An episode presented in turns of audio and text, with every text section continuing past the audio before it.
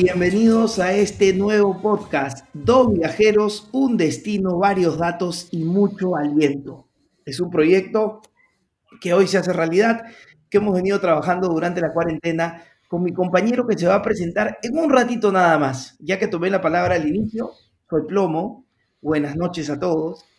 Soy un contador de historias, un futbolista fracasado, un ponedor de canciones en Radio Doble 9 desde el año 94 y hace siete temporadas conduzco y dirijo el fuera de lista en Movistar Deportes. Eso es más o menos, creo yo, una breve descripción acerca de mí para iniciar este, podcast. Buenas noches a mi querido amigo Edward Apaza. Hola, Plomito, ¿cómo estás? Contento y, emocionado de arrancar este, este bonito proyecto. Eh, bueno, para presentarme también, yo soy cusqueño, apasionado de los estadios, de los viajes, por supuesto muy hincha de la selección también, miembro de la Blanquirroja, ya desde hace 12 años. Y bueno, también tengo un, proyecto, en este caso un blog, que se llama La Ruta del Hincha, donde por ahí un poco comparto mis, mis aventuras y sobre todo trato de ayudar a que más gente se anime a seguir viajando y siguiendo su equipo, la selección y eso, ¿no? Si bien me salteé un poquito el orden por la emoción de la primera vez, les voy a contar que este podcast tiene la idea de que ustedes también se animen a viajar o que si no se animan a viajar, pues a través del podcast puedan vivir un poquito las experiencias que nosotros hemos vivido y que se den cuenta que se puede viajar con muy poco con más o menos o con mucho, que si están las ganas, ya con ese es un gran primer paso. Es así, mi amigo. Así es, Plumito. Un, amigo siempre me decía, para viajar primero hay que querer. Entonces acá a esas ganas le vamos a ayudar con un poquito de, datos extras, tips, algunos consejos como para que terminen de cerrar ahí su, idea de ese, de ese, viaje que siempre han querido hacer siguiendo a la selección, sobre todo, ¿no? Aunque también ahora he visto que que muchísima gente viaja por, por clubs, viaja por turismo para ver otros partidos de otros lados, así, entonces está bueno, acá es el punto donde vamos a, ayudarlos a todos a que hagan realidad eso. Bueno, eh, me olvidé de decir que soy mago también, eso hubiera sido algo importante, soy mago hace 20 Pequeño detalle. Pero creo que ya lo tengo tan asumido que, lo olvidé. ¿Sabes qué hace mucha gente antes de que, de que arranquemos con este capítulo en particular? Eh, mucha gente hoy veo que cuando viaja a una, a una ciudad, empieza a buscar la facilidad del Internet qué eventos deportivos hay, no solamente fútbol, ¿no? Y con eso se arma un poquito su agenda. Claro, ese es, ese es un, básico. A veces, o sea, de hecho conozco muchos amigos que combinan también con conciertos, con algún un show de teatro, cositas así. Entonces, eh, al final se vuelve una experiencia completa, ¿no? Que, no sé, tú y yo somos muy futboleros, pero disfrutamos mucho de otras cosas, ¿no? Ir a un buen restaurante, de todas esas cositas le vamos a hablar acá, porque ya, ya hemos hecho un par de vueltas acá al patio, como se dice, ¿no? Entonces, bienvenidos todos y, que se suban a este, a este tren. Bueno, vamos entonces con el primer capítulo de este podcast que hemos preparado con mucho cariño para ustedes. Dos viajeros, un destino, varios datos y mucho aliento. Hoy presenta... Hoy tenemos Colombia 2015, donde todo comenzó. Hoy vamos a hablar de, este destino muy particular, eh, como, bueno, no sé si todos recuerdan, pero en Colombia en el año 2015 empezó la ruta eliminatoria, quizás la, eliminatoria más bonita de los últimos años. Y bueno, casualmente fue en el partido en el que nos conocimos ahí con, con Plomito. Y entonces nada, muchos recuerdos especiales de esta, de esta eliminatoria, ¿no? Que bueno, para todos está vivo todavía el recuerdo, ha sido casi una montaña rusa, nos llevó hasta Rusia al final, curiosamente y todo empezó en Colombia, ¿no? La primera fecha de, esta era Gareca. Entonces, si puedes, cuéntanos un poquito, Plomo, ahí del contexto deportivo que, venía esto. Si tuviésemos efectos, que seguramente en algún momento tendremos, yo acá le pondría, todo empezó en el momento indicado. Qué bien. Qué bien. Todo empezó en el momento indicado. Eh, bueno, el contexto deportivo era un poco mezclado, porque veníamos de un tercer puesto en la Copa América de Chile, lo cual había levantado mucho la ilusión de la gente, en realidad, Creo que hay expectativa por el equipo de Gareca, pero a la vez, a la vez, eh, la gente se acordaba de los fracasos, ¿no? La gente se acordaba que, habíamos estado eh, constantemente fuera del Mundial y no sé, tengo mis dudas, si les alcanzaba ese tercer puesto de Copa para creer en la selección, porque ya habíamos tenido un tercer puesto de Copa y al final no pasó nada, ¿no? Y además con Colombia, que tenía un equipazo que venía del Mundial. Dato importante es que se sorteaba un nuevo fixture eh, luego de cuatro eliminatorias y eso es algo que yo he conversado bastante contigo porque eh, soy de la idea que nos terminó favoreciendo. Me gustaría que tú, eh, que además me contaste que alguna vez que viste ese sorteo, ¿no? Sí, sí, fue, fue bien, o sea, al menos para los de mi promoción, mi generación, creo que fue la primera vez que vimos un sorteo de fixture de eliminatorias, ¿no? Llevábamos creo que desde Corea-Japón 2002 se venía repitiendo, ya todos nos sabíamos de memoria la ruta, y fue una novedad, ¿no? Que se haya sorteado el, el fixture. Eso también le agregó una dosis de, de emoción extra, entonces no se sabía cómo íbamos a empezar, cómo iban a ser los primeros partidos Colombia de visita, Chile al toque nomás en Lima, entonces todo eso le inyectó una, una adrenalina extra sin duda.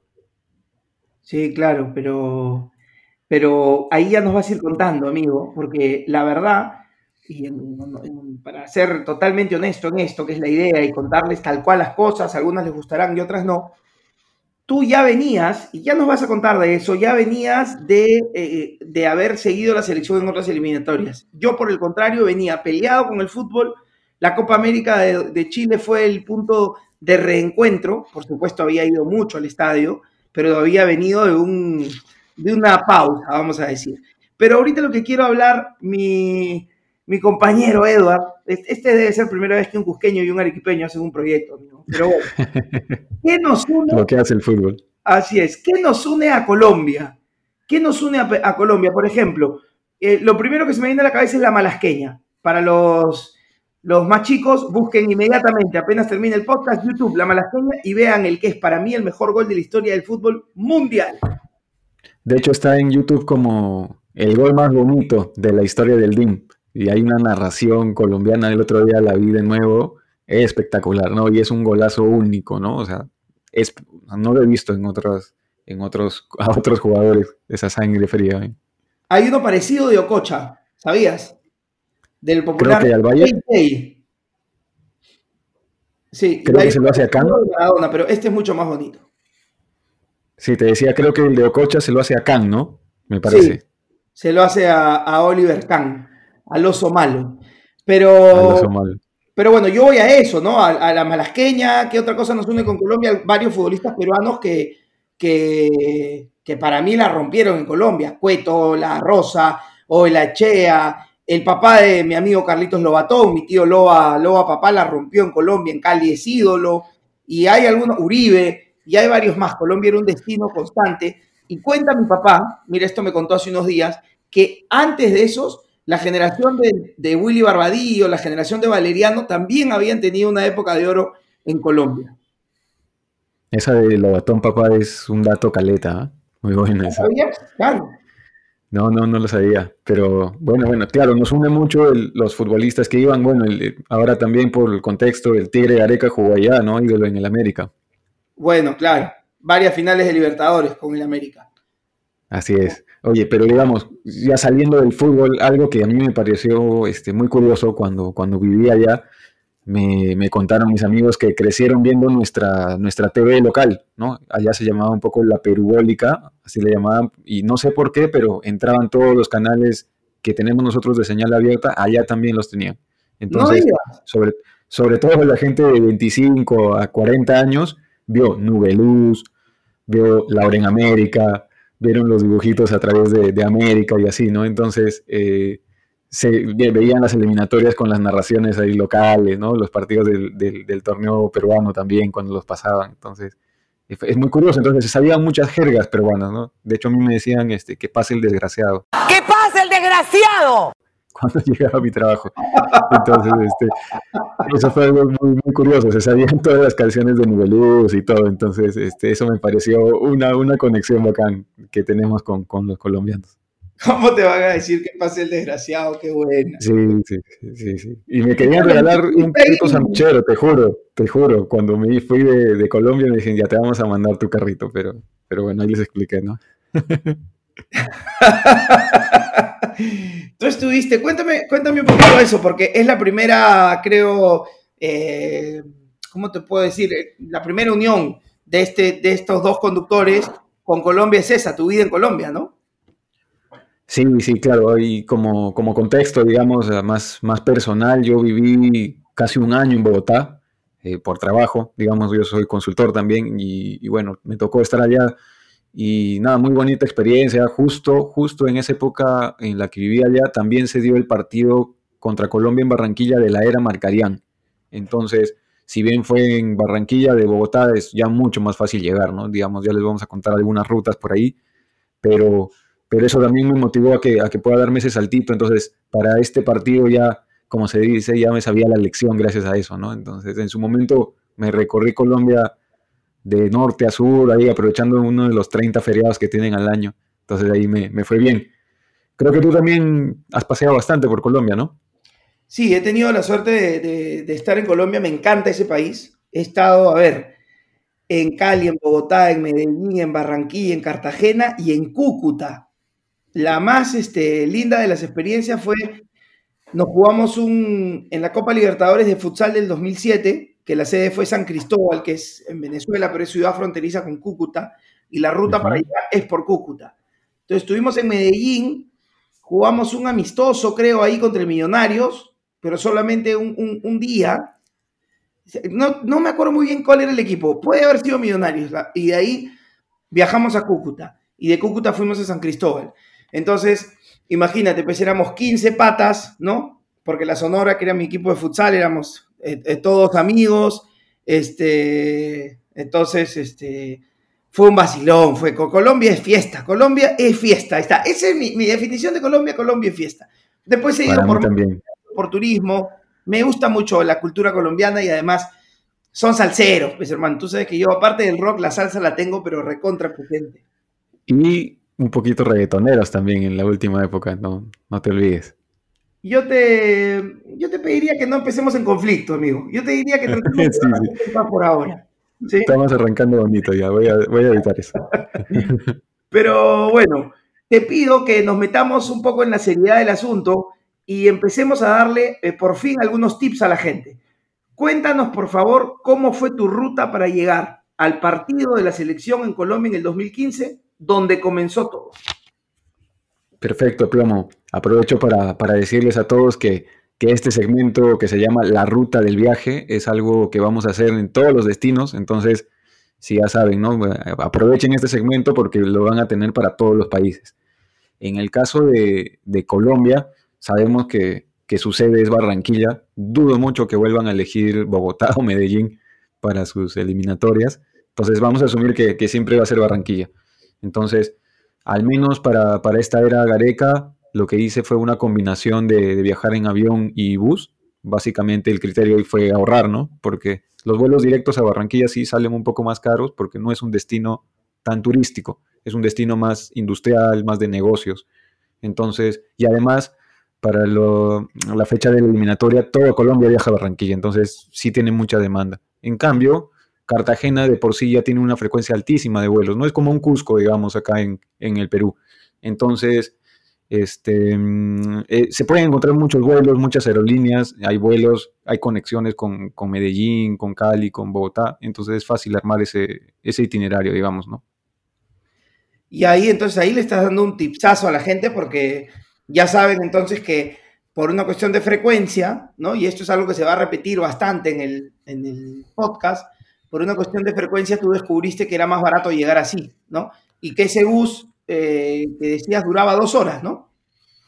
Sí, eh, en el, en el 80% de destinos la combinación avión más bus nunca falla, Loma. Es como que la clave del éxito y, nos, nos, va a hacer ahorrar buenos, buenos dólares, ¿no? Para, para ahí usarlo con otros fines quizás más, más provechosos.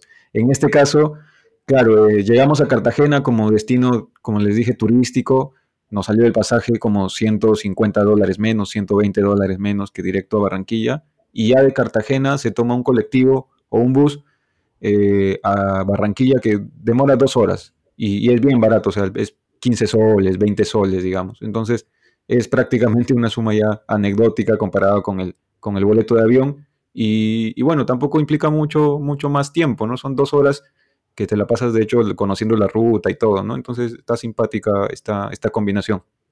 No, y además ahí ya, eh, a ver, para un viajero de ruta, un rutero, como le digo yo, o un viajero que, está eh, ahorrando y tratando de gastar lo menos posible, ahorrarte ese, ese tramo, ¿no? Y viajar en un bus de 15, 20 soles, yo creo que ya te hace la recontra diferencia para lo que pueda venir después, que sería eh, hotel, hospedaje, de lo cual ya vamos a hablar en un ratito. Pero quiero que me cuentes, porque hay una historia que en algún momento reconozco que hasta me hace sentir vergüenza de la forma como yo viajo, porque, porque yo creo que ahí están los verdaderos. Cuéntame, por favor, ya sabes a lo que me refiero, porque esto lo hemos conversado antes. Por favor, cuéntale a la gente sobre esta persona. Cuéntale tú, Edward, que, es la historia del Sí, sí, muy, muy buena. Este, muchos amigos a mí me dicen, oye, este, realmente eres una persona que se sacrifica mucho por la selección, debes sufrir bastante y tal. Y digo, o sea, quizás un poco, pero es que no conocen a Joner. Joner es otro miembro de la Blanquirroja que se hizo esta ruta a Barranquilla todito por bus, desde Lima. O sea, no, creo que, creo que no, o sea, es la distancia más larga que yo he visto que haga alguien para un partido y encima lo hizo para ir y volver nomás del partido. Entonces, ya uno, con, como tú dices, con eso se siente pues, hincha al 5%, digamos, ¿no? Pero bueno, entonces, para los que quieren ahorrar y tienen un poquito más de flexibilidad en cuanto a los tiempos, pueden hacer también esta ruta. O sea, de hecho, Colombia es uno de los destinos menos recomendables para hacer todo en bus, por la distancia, básicamente. Pero si tienes la opción, sí puedes ahorrar un poco más.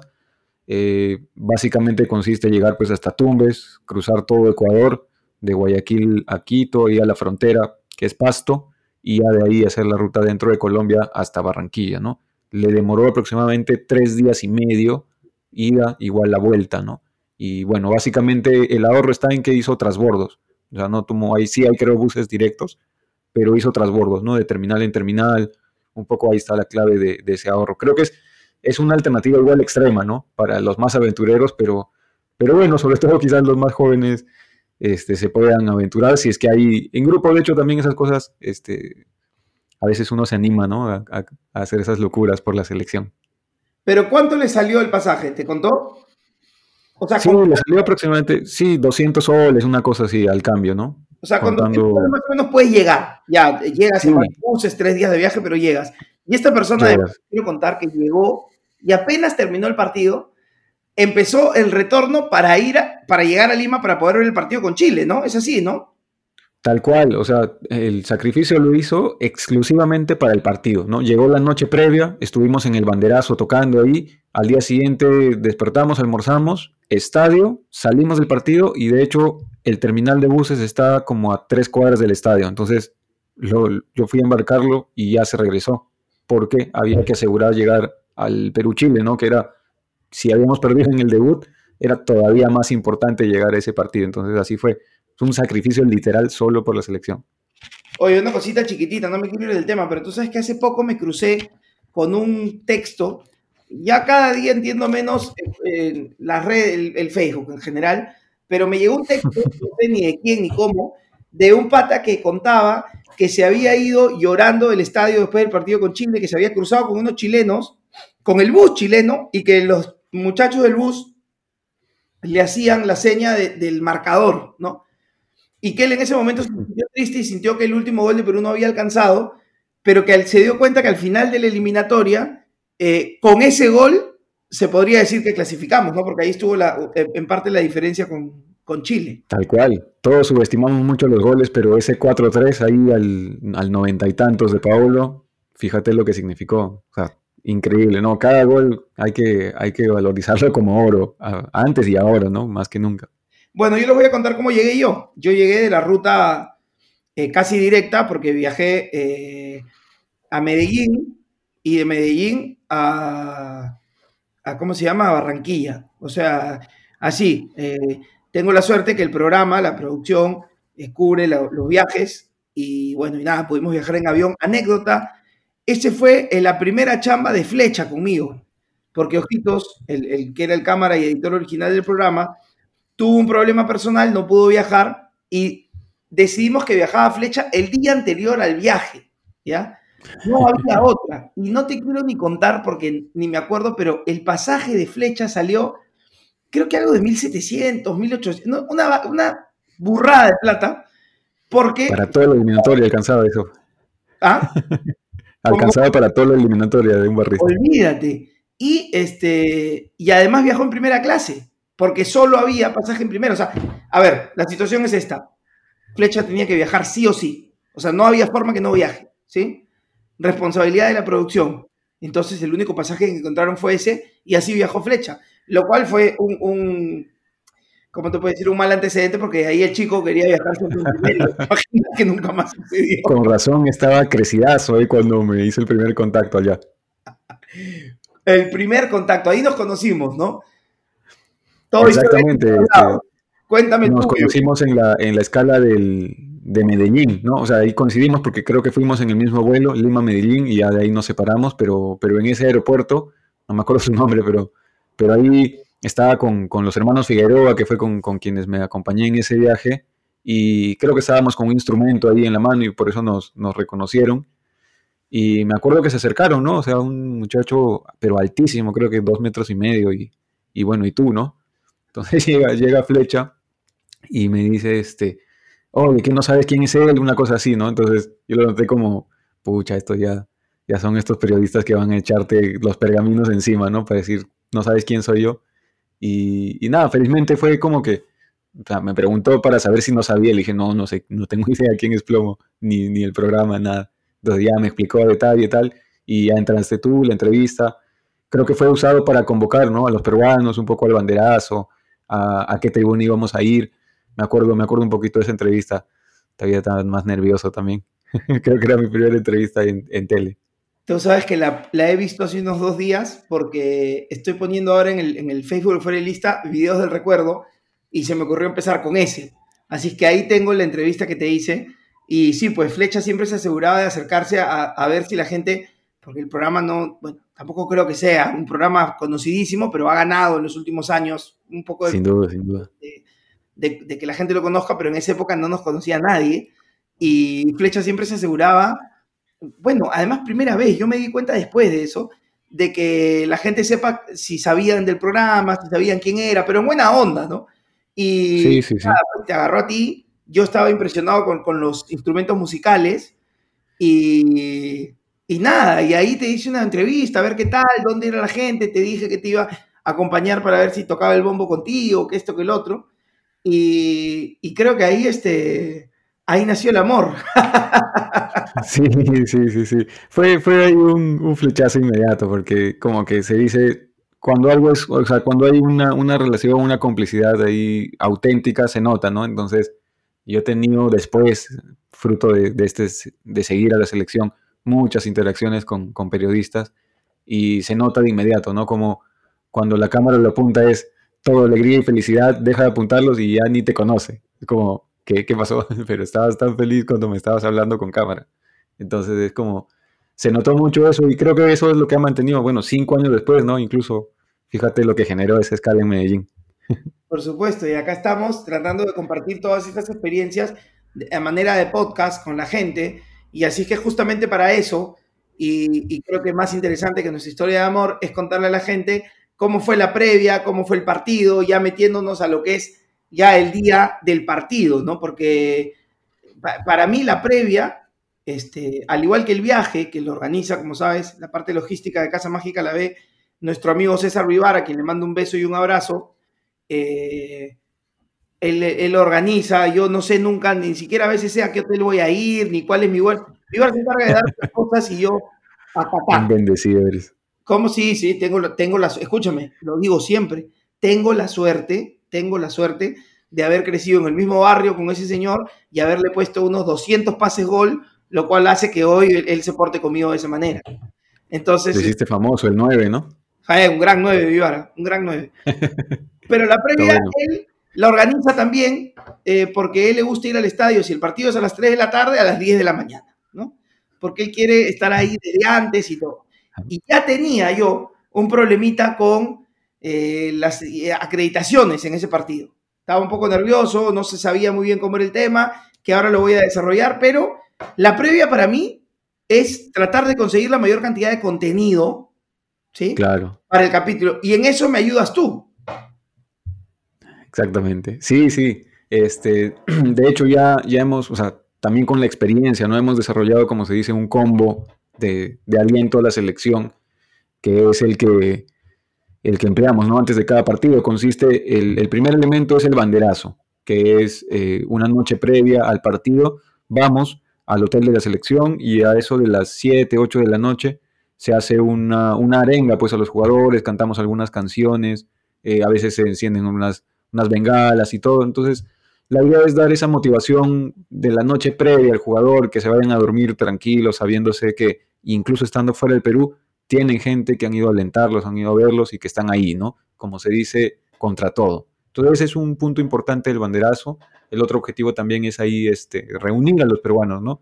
Darles información, decirles que dónde, en qué tribuna vamos a estar, a qué hora. Eso es muy importante, sobre todo porque estando fuera muchos están desorientados, ¿no? Entonces es muy importante el banderazo por, esos dos componentes. Luego, en el día del partido, ya otro, otro aspecto muy importante es la previa. La previa, sobre todo, se da cuando sí hay buena cantidad de peruanos reunidos y cuando hemos viajado con instrumentos y con todo, ¿no? En el caso de Colombia, pudimos hacer un banderazo, digamos, no, no tan masivo como los últimos que hemos visto, pero, pero con 15, 20 personas, igual se hizo, ¿no? Justo la selección llegaba de entrenar, creo que es ahí donde tú también apareciste, pero, pero igual, igual se hizo. En cambio, la previa ya fue, fue más difícil porque para este partido sí los peruanos estábamos un poco más dispersos. Colombia no es un país que, que ubique a la, a la, visita en una tribuna asignada. No sé cómo será para esta, pero en las anteriores no, no te ubicaba, entonces dependía de la organización netamente de los peruanos de ponerse de acuerdo, ¿no? A qué tribuna ir. Entonces eso generó que estemos un poco dispersos. Entonces, básicamente ese combo de, pre, de banderazo y previa es un poco lo que lo que precede a cada partido, yo sin contar lo de los 90 minutos y el aliento en la tribuna, ¿no? Amigo, acá me voy a salir un poco de, guion porque te quiero preguntar algo muy importante que me quedé pensando. Las entradas, ¿cómo las consigues? Las entradas sí es como que hay múltiples caminos y depende de, qué país estemos, ¿no? En algunos ya incluso había venta electrónica, digital, en otros solo había boletería. En, este, eh, caso, en este caso, en Colombia, ¿cómo fue? En Colombia la conseguimos por internet, me acuerdo, previamente. Y, si no me equivoco, la federación nos echó una mano eh, con, eso, digamos, a los peruanos que deseaban, eh, pudiendo agilizar o gestionar esa compra con la Federación Colombiana directamente, ¿no? Entonces, eh, pero digamos, para cada partido... Como el hincha puedes dar esos tips, ¿no? Sí, sí, sí, sí. Justamente al, voy a compartir, digamos, todo el consolidado de, trucos, de tips viajeros que, hablemos acá en un post ahí en el Instagram. Lo pueden buscar como la ruta del hincha. Y igual, hacerme todas las consultas ahí por inbox que necesiten y deseen. Amplio con, confianza. Bueno, yo fui, me acuerdo temprano, hice todo un trámite para la acreditación, que sí, que no, que no, que sí. Finalmente, eh, eh, fuera del ISTIE, con eso me refiero cuando hago uso de mis de mis dotes mágicos para encontrar un huequito, una oportunidad. un truquito. En esa época, pues todavía el Forelista no tenía, como te digo, mucha trascendencia, entonces era el último de la fila en todo, pero me la tenía que agendar, me la tenía que rebuscar. Entonces finalmente las conseguimos. Y el partido en sí, me acuerdo que, que antes del partido, quiero contarte esto, estuve a ras de campo grabando unas tomas y quise hacer como que yo corría a patear un tiro libre y escúchame, debo haber corrido 5 metros y sentí que mis pulmones se incendiaban. Es inhumano jugar ahí, hermano. ¿Qué tal calor? ¡Qué bestia! La cosa es que en el partido yo no tomo, solo tomo una o dos cervezas. Me tomé, escucha, 12 cervezas, 12 durante el partido. Y las debo haber sudado. Ale se acordaba el otro día que le... Ale, la pelangocha, mi esposa, que le contaba de, que estábamos haciendo este primer capítulo y me dijo que le había mandado un video en el cual ponía mis manos a la altura de mi, de mi, de mi boca y se caía el sudor de mi frente y hacía como un pocito. Así de calor tenía la zona de prensa. No, fue, fue, o sea, fue brutal esa impresión que te genera entrar al metropolitano, ver cómo el vapor del, del agua sale del pasto, ¿no? O sea, ni qué decir, ese día creo que llovió un poquito, entonces la humedad, la sensación que te generaba era, sea, en la tribuna, que encima está, está bastante distante, se siente, ya a ras de campo, imagino que, como se dice, te debe comer las piernas de eso, ¿no? Uf, olvídate, fuerte, fuerte ese estadio. Y bueno, el partido en sí, los recuerdos que tengo a nivel partido, y tú nos contarás también a nivel tribuna, pero a nivel partido, yo creo que Colombia, a ver, pudimos tener mejor suerte, pudimos tener, pero también creo que es justo decir que Colombia tuvo el partido en todo momento. ¿ah? Este, eh, no jugamos mal, pero en general fuimos dominados. Y me quedé pensando muchos días en ese gol del córner, si Céspedes se quedó enganchado o no. Recuerdo haber ido incluso al Hotel de Perú en la post partido y haber conversado con varios sobre esa jugada. Sí, sí, o sea, a ver, dividiéndolo, digamos, en cuanto al partido, eh, o sea, en la tribuna, la verdad yo me acuerdo muy, muy poquito del, del juego en sí y no acostumbro ver mucho repeticiones de los partidos que no ganamos, pero me quedo con el palo de, de Paulo, ¿no? De hecho, nosotros estábamos en Sur, que es la tribuna opuesta donde se hace esa jugada, y, literal todos gritamos el gol, porque toca el palo y pasa paralelo a la línea, entonces no se veía que, salía, todos miraban, entonces es gol, y nada, sale por el otro lado ahí rozando, creo que el, palo contrario, y bueno, ya ahí ese, ese era el 1-1, Igual la otra jugada de, Jordi que queda mano a mano también al frente y cuando, es, cuando está la jugada en el arco del frente todo parece que ocurre ahí en la puerta del arco, ¿no? Entonces como que se veía también que estaba ya a un toque de hacer el gol y nada, entonces, y, encima que nos hacen el 2 a 0 ya cuando el partido estaba por acabar, entonces da la sensación de que nos ganaron tranquilos, pero, pero pucha, yo sí me fui con una sensación de injusticia tremenda, ¿no? Sobre todo por, por la emoción previa que había. Y, y en cuanto a la tribuna, sí me quedé picón, o sea, me, quedé con la sensación de que pudimos hacer más, porque si no hubiéramos estado dispersos, los peruanos, fácilmente opacábamos a los colombianos, que por más que eran más, este, es un estadio relativamente callado, ¿no? Durante todo el partido. Entonces, creo que a nivel de hinchada también pudimos hacer mucho más. Entonces, ya para esta eliminatoria tenemos la tarea recontra hecha. Bueno, y además la tarea se, se fue dando también a lo largo de las eliminatorias porque poco a poco lograron ustedes, junto con las otras barras de Perú, cuando jugábamos de visita, que estén todos juntos, ¿no? Incluso ya nos destinaban tribuna. Bueno, ya, ya la cosa fue avanzando y también va a ir avanzando a lo largo del, de que vayamos desarrollando los siguientes destinos, ¿no? Así es, así es, Plumito. Entonces, claro, todos fuimos evolucionando, ¿no? En, en, nuestras chambas, como se dice, así como tú cada vez fuiste agarrando también más confianza con el cuerpo técnico, con los jugadores. A mí me quedaba un poco la duda de si o sea, todo veíamos pues que le haces los trucos a Cueva, que le regalabas la cartita con, con el 10, eh, y, y, con algunos incluso te saludaba como de amigos, con mucha intimidad, ¿no? Entonces, eh, no sé si para ese partido con Colombia tú ya tenías relación con alguno de ellos, o ahí todo era todavía muy frío, igual con, con el Tigre. Yo creo que la Copa América fue la que, la que rompió el hielo, ¿no? Sobre todo con ese show que les hice en la concentración, pero ahí todavía, todavía recién comenzaba mi relación, ¿no? Eh, a ver, relación tenía ahí con, con Carlos, que, ya la tenía, con Claudio, que ya la tenía. Es más, me acuerdo de haberme estado la noche anterior al partido conversando largo con Claudio, sentados abajo en el, en el lobby del hotel. Y sí, conocí al profe, lo saludaba, pero todavía, todavía, tú sabes, las relaciones se van construyendo, ¿no? Y sobre todo, yo he tratado siempre, ojalá lo haya logrado, de de manejarme con, ¿cómo te puedo decir? Con, no, no siendo un confianzudo, si se entiende el término, sino yendo poquito a poquito, ¿no? Para no incomodar. Entonces ahí todavía eh, iba creciendo, iba armándose. No es lo que soy, pero no era tampoco un desconocido, ¿no? Ahí ya, ahí ya estaba más o menos entrando, ¿no? Estabas en fase ahí de, de conocerlo, de, de, seguir ganándose su confianza. O sea, ya te mandaban, pero todavía no eras como, como de la familia, como se dice, como, como ahora sí se nota, pues, ¿no? Todavía, todavía eh, eh, faltaba para, para ganarme más espacio, pero estaba ahí, estaba ahí haciendo mi trabajo, ¿no? Sí. Perfecto. Noveno punto de nuestro podcast, señores, para ustedes. Esto es Datos Viajeros y acá la estrella es mi compañero, ¿ah? así que todo tuyo. Perfecto, Plomito. Entonces este es el segundo segmento, también va a ser algo recurrente para todos los destinos, así que ya, ya saben cómo, cómo encontrar acá son los datos viajeros. Acá vamos a hablarles de vuelos, hospedaje, eh, algunos tips de viaje, turismo, un poquito de todo, ¿no? Entonces, eh, para vuelos, y no solo para Colombia, sino en general, eh, uso mucho las aplicaciones Kayak y Skyscanner. Son aplicaciones que te ayudan a encontrar vuelos de diferentes aerolíneas con una misma búsqueda y también te ayudan a alertarte. Entonces, tú encuentras un vuelo y, y ponte que hoy está muy caro, tú hay una opción de alerta, dejas tu correo y cuando ese vuelo baja te mandan un email. Entonces en ese momento puedes entrar a comprarlo. ¿no? Entonces, si tienes, si estás con tiempo todavía para, para el vuelo, puedes usar esa alternativa y te ahorras.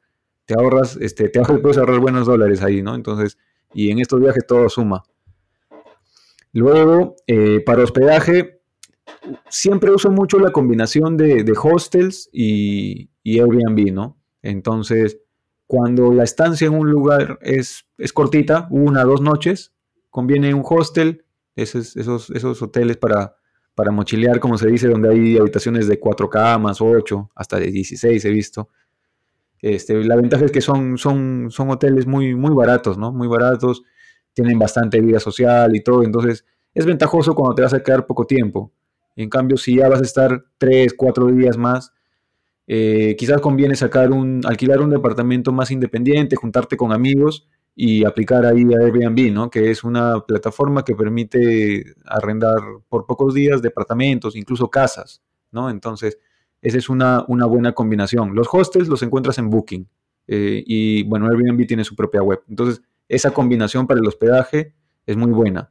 En, en Colombia yo hice eso. En Barranquilla me quedé en un hostel y ya en Cartagena, que fue el destino complementario, en un Airbnb.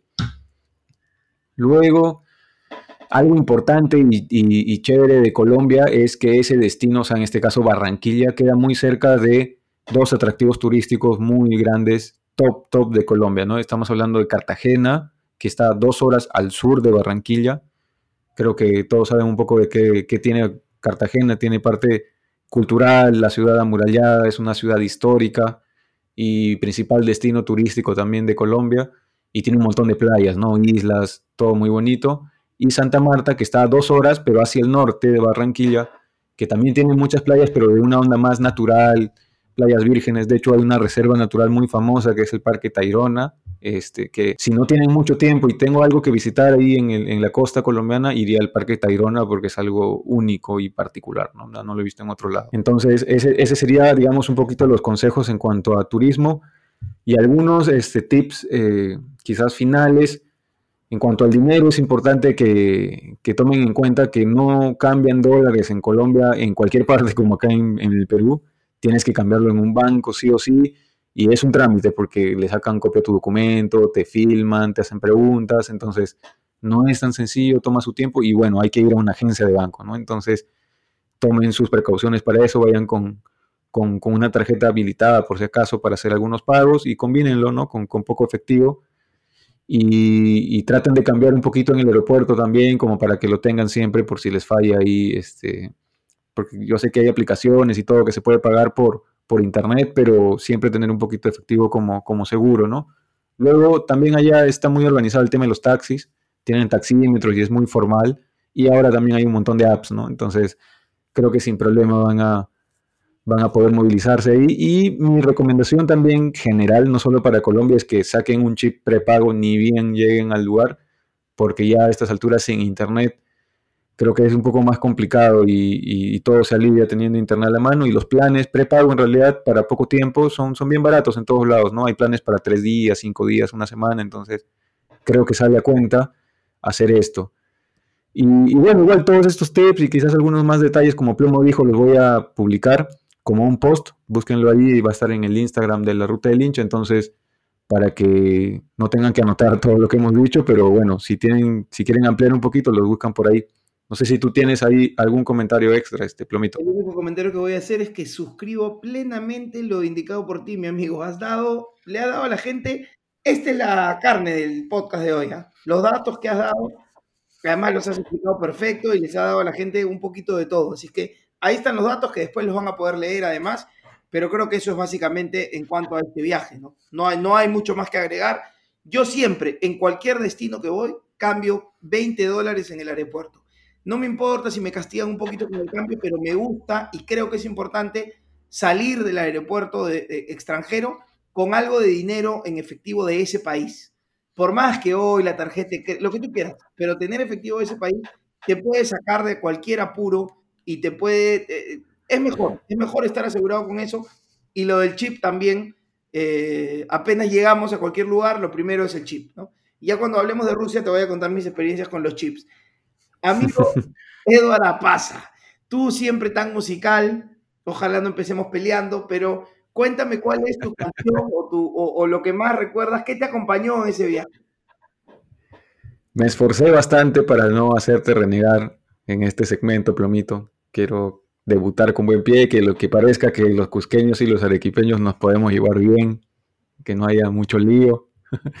Entonces, la canción que, yo elegí, bueno, de hecho siempre hago mi, mi pequeño playlist de cada viaje y bueno, lo revisé hace poquito y pues me quedo con La Tierra del Olvido de, Carlos Vives, pero la particularidad es que justo en esa época del partido sacó un, remix, ¿no? Con Fanny Lu, con Fonseca y con tu favorito, este Maluma. Entonces me quedo, me quedo con esa canción. Y, bueno, también antes de que me comentes cuál, cuál ha sido tu canción o tu, tu grupo, este, quiero decirles a todos que vamos a hacer un playlist con estas canciones, varios temitas más que no los vamos a decir acá. Y vamos a ir agregando todas las canciones de cada capítulo. Entonces ahí también les vamos a difundir por nuestras redes el, playlist respectivo. ¿Cuál ha sido el tuyo, este plomito? Yo en ese viaje compartí con mi buen amigo Flecha Punk, Punk argentino, dos minutos. Estuvimos con el disco en vivo, Advertencia, creo que es el nombre del disco, y también con novedades. De todo con dos minutos, ¿ah? Así que para el playlist, ahí te voy a mandar tres cancioncitas de dos minutos y las pone. Sobre Maluma, escúchame. Tenemos un, escucha esto, ¿ah? un gran amigo en común. Uno de los mejores amigos de Maluma es el buen Estefano Alcántara, el, mejor. Ah, sí. Es, eh, o sea, escúchame, para con Maluma. Son recontra patas. Y bueno, sí sabes que Estefano y yo hemos, o sea, tenemos una amistad de muchos años y somos muy amigos. Así que te voy contando que yo viajo siempre a, Estados Unidos a visitar a Estefano y, al estudio, soy parte de la familia Estefano Statú. Y así que lo más probable, amigo, es que mi próximo viaje a Estados Unidos almuerce o cene o lo que sea con Maluma. Así que cuando esté en ahí. nuestro próximo viaje dirás este plomito. ¿Ah? Me acabo de subir ese viaje, en nuestro próximo viaje, dices. ya conocí a Claudio, me falta Maluma. Está bien, vamos, vamos bien, vamos bien. Ya. Oye, este, bien, Plomito, vamos a ir a uno de los últimos puntos. Este es un, segmento que me gusta mucho, estoy bien emocionado de hacerlo acá y también con todos los países, que se llama el ranking de la localía. ¿Qué vamos a hacer acá? Vamos, hemos definido ahí un poco, aprovechando mis dotes de ingeniería avanzada, este, hemos definido algunas variables o criterios para tratar de darle un puntaje a la localidad que, que representa Colombia para cualquier equipo que visite, ¿no? quitando en este caso la calidad futbolística de, la selección, ¿no? Solo hablamos del, contexto. Entonces, eh, vamos, a, vamos a empezar. la primera variable que hemos elegido es el himno. Eh, consideramos que, claro, el himno es el primer punto quizás de emoción, de contacto con, con, la localidad, o sea, con la hinchada local, ¿no? Porque es un momento en el que casi siempre todo el estadio canta a flor de piel, y, se vive mucha pasión, ¿no? Entonces, es un punto muy importante. Eh, a ver, grosso modo, el himno colombiano es un himno que tiene un ritmo muy bonito, sí, sí puede llegar a ser intimidante, incluso cuando uno lo escucha en el estadio. Ahora, ya profundizando un poquito, a mí me gusta mucho investigar de los himnos y todo eso en general. Es un himno muy, muy católico, eh, muy criticado actualmente también por la, por la sociedad este, colombiana, sobre todo la nueva generación. Esta es la generación más progres, por llamar de alguna manera. Y, algo que me pareció curioso y, bonito este himno es que hace mención también de ciudades peruanas, ¿no? En una de esas estrofas que, nadie canta, este, hablan de Junín, de Ayacucho, entonces es un himno muy, muy simpático. Eh, batallas de independencia. Sí, sí, hacen, hacen referencia a las batallas de Junín y Ayacucho, que al final forma parte de, la misma campaña libertadora, pues, ¿no? De toda esta parte de, de Sudamérica y, bueno. Este, 6 de agosto, 9 de diciembre, si no me equivoco, 1824. Batallas de Junín y Ayacucho que sellan nuestra independencia. Dato, dato para la gente, porque creo que ahora ni historia les enseñan a los chicos en el colegio. Pero sí TikTok, Clamito, no te confundas. Sí, cómo ser un... Exactamente. Bueno, entonces, en ese sentido, eh, voy a dar mi puntaje del 1. Yo, en la escala del, del 1 al 10, le doy un 7. Yo no, no me sé la letra, no le presté mucha atención y la verdad que tampoco me pareció que la gente lo, lo, lo, cantara con la intensidad o con la... ¿Cómo te puedo decir? Ojalá se entienda bien. Hay himnos que te intimidan de alguna manera, que te hacen decir, ah, carajo, estamos acá en, en tal lugar, ¿no? Es un poquito que sí, un poquito que no, por partes, digamos, ¿no? Como que habían partes en las que la gente se le sentía más. Así que yo le voy a poner un 6. Perfecto, Plomito. Bien, el siguiente o la siguiente variable que elegimos es el ambiente en la ciudad. ¿A qué nos referimos con esto? Es si se vive un clima de partido, clima de, día importante, ¿no? Así de, final. Eh, tú lo sientes, tú sabes, cuando vas a algunas ciudades, algunos países, se nota, se nota esto. Entonces, hemos querido calificar eso. Eh, no hablamos del clima del estadio en sí o de las inmediaciones, sino de, de los lugares alejados del aeropuerto, de los vendedores, los ambulantes en general, ¿no? Entonces, eh, en este punto, para mí, Colombia es el top de los tops.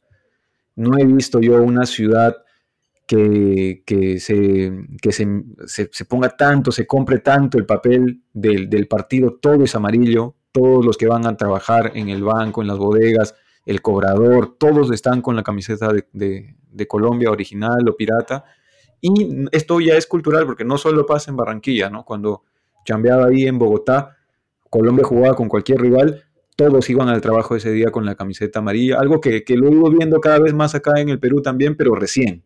Entonces, para mí es, en esto Colombia es, es bastante, es, para mí el top de Sudamérica, le pongo un 10. Es, impresionante el, el compromiso que parece que generase esto de usar la camiseta de la selección, ¿no? Ellos lo tienen incorporado hace bastantes años y además pasa algo curioso con esta ciudad.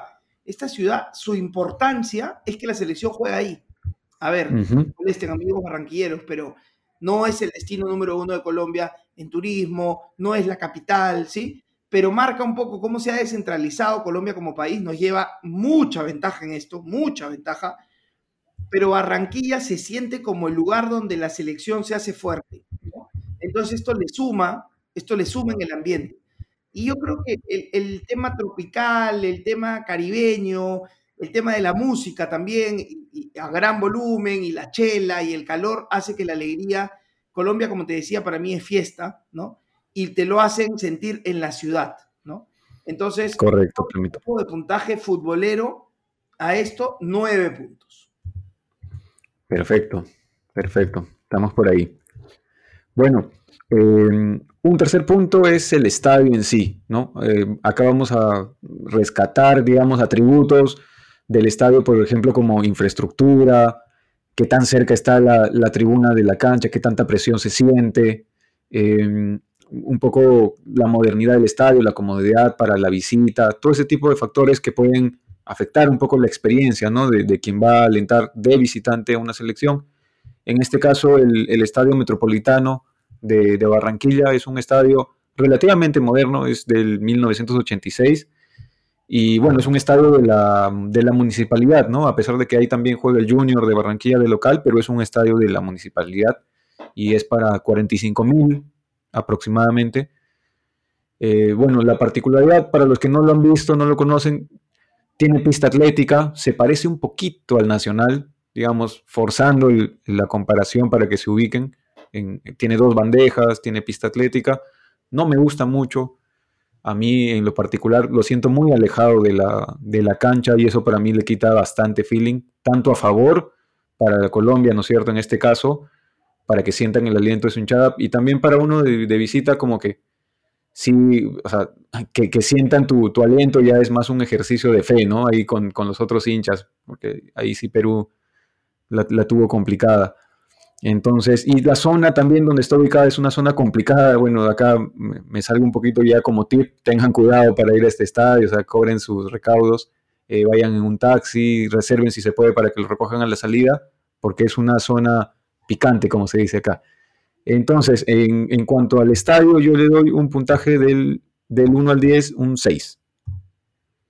Sí, eh, es picante, ¿ah? La salida fue jodida ahí. Tuvimos, este, tuvimos que treparnos como 8 un taxi. Salíamos, además, nosotros eh, salimos mucho más tarde que el público normal porque hacemos la zona mixta, etcétera. Entonces salimos casi a las 12 de la noche. La gente festejaba afuera, pero es picante. Es picante el barrio, la zona. Difícil encontrar taxi. El que encontramos casi que nosotros lo saltamos porque nos trepamos 8, como te digo. Y ya más adelante nos bajamos algunos. Así que tomen su recaudo cuando vayan a este estadio de Barranquilla. Que dato curioso, es hacia abajo. Estás bajo el nivel del mar. Eso le da mayor sensación de calor. Mi puntaje al estadio, la verdad que a mí no me impresionó mucho. Me dio mucho calor. Creo que esto es una ventaja para el equipo local. Así es que le doy un, un 6. Perfecto, Plomito. Estamos iguales ahí. Bueno, una penúltima variable es en cuanto a la hinchada local, obviamente. Esto sin duda afecta mucho al, a quien es visita. hay hinchadas que son muy metedoras, hay hinchadas que tienen variedad de canciones, hay hinchadas como la nuestra, por ejemplo, que tienen barras organizadas, que eso ayuda mucho porque al final termina empujando y motivando al, al hincha común, por de alguna manera, para que se sume, por lo menos de momentos, a que el estadio se sienta más, ¿no? Entonces eso también es importante. Y también ver si, si hay algunos atributos, como por ejemplo, hay, hay estadios en los que la hinchada mira el partido de pie. O sea, tú dices, oye, ¿esto en qué afecta? Influye, influye mucho, sin duda.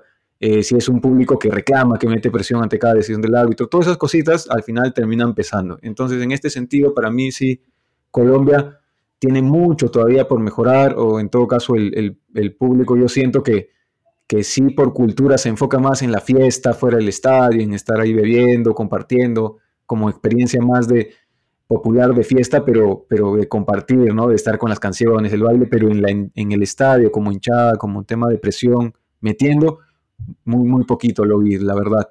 Entonces acá sí yo les daría un 5 puntos, del, digamos, en la escala del 1 al 10. Yo acá, eh, eh, la verdad que a mí el público no me pareció nada, nada, ¿cómo te puedo decir? ¿Sabes qué pasa? Que te hacen sentir tanto que estás de visitante en la ciudad. O sea, hay tanto ambiente, tanta alegría, tanta cosa, que tú crees que la que en el estadio tú dirás, si así es en la ciudad, el estadio debe ser, ¿no? Increíble. Y no. Una olla presión.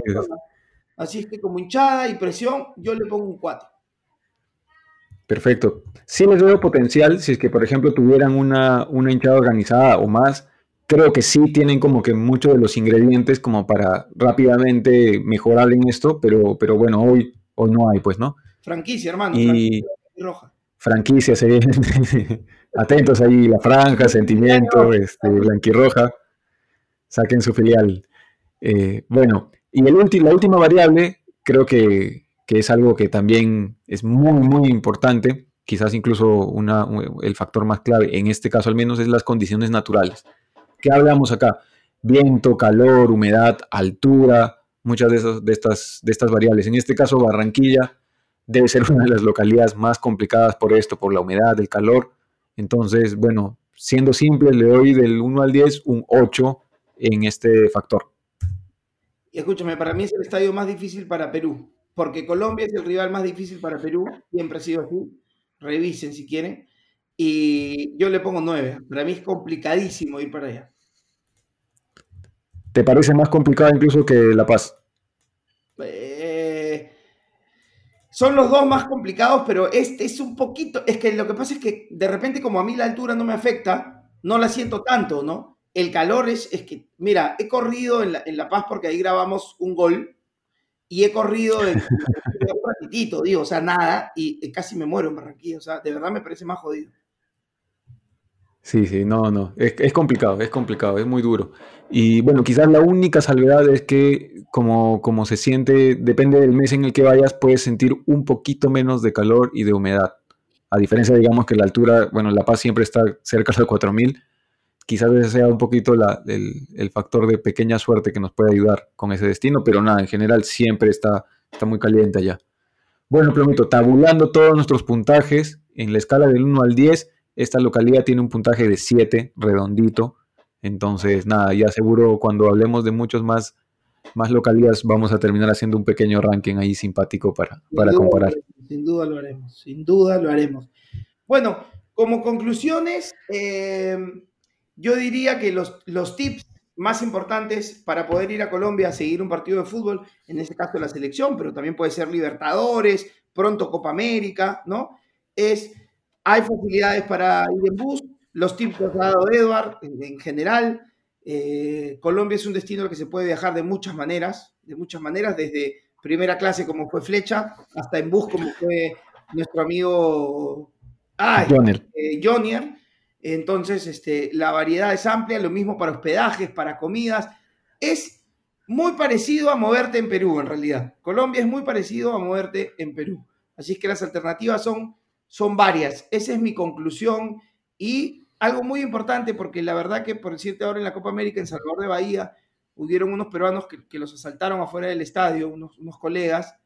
Entonces, para mí sí es importante el tema que siempre cuando estás en el extranjero, tomes tus, tus recados y tus medidas de seguridad, porque finalmente eres un extranjero este, y no conoces tanto como el local. Entonces, traten de, la ida al estadio generalmente puede ser en, bus o en lo que haya, metro, pero la salida siempre tratar, en la medida de lo posible, de tener alguien que te espere afuera, un taxi, un amigo, algo, para poder salir con tranquilidad.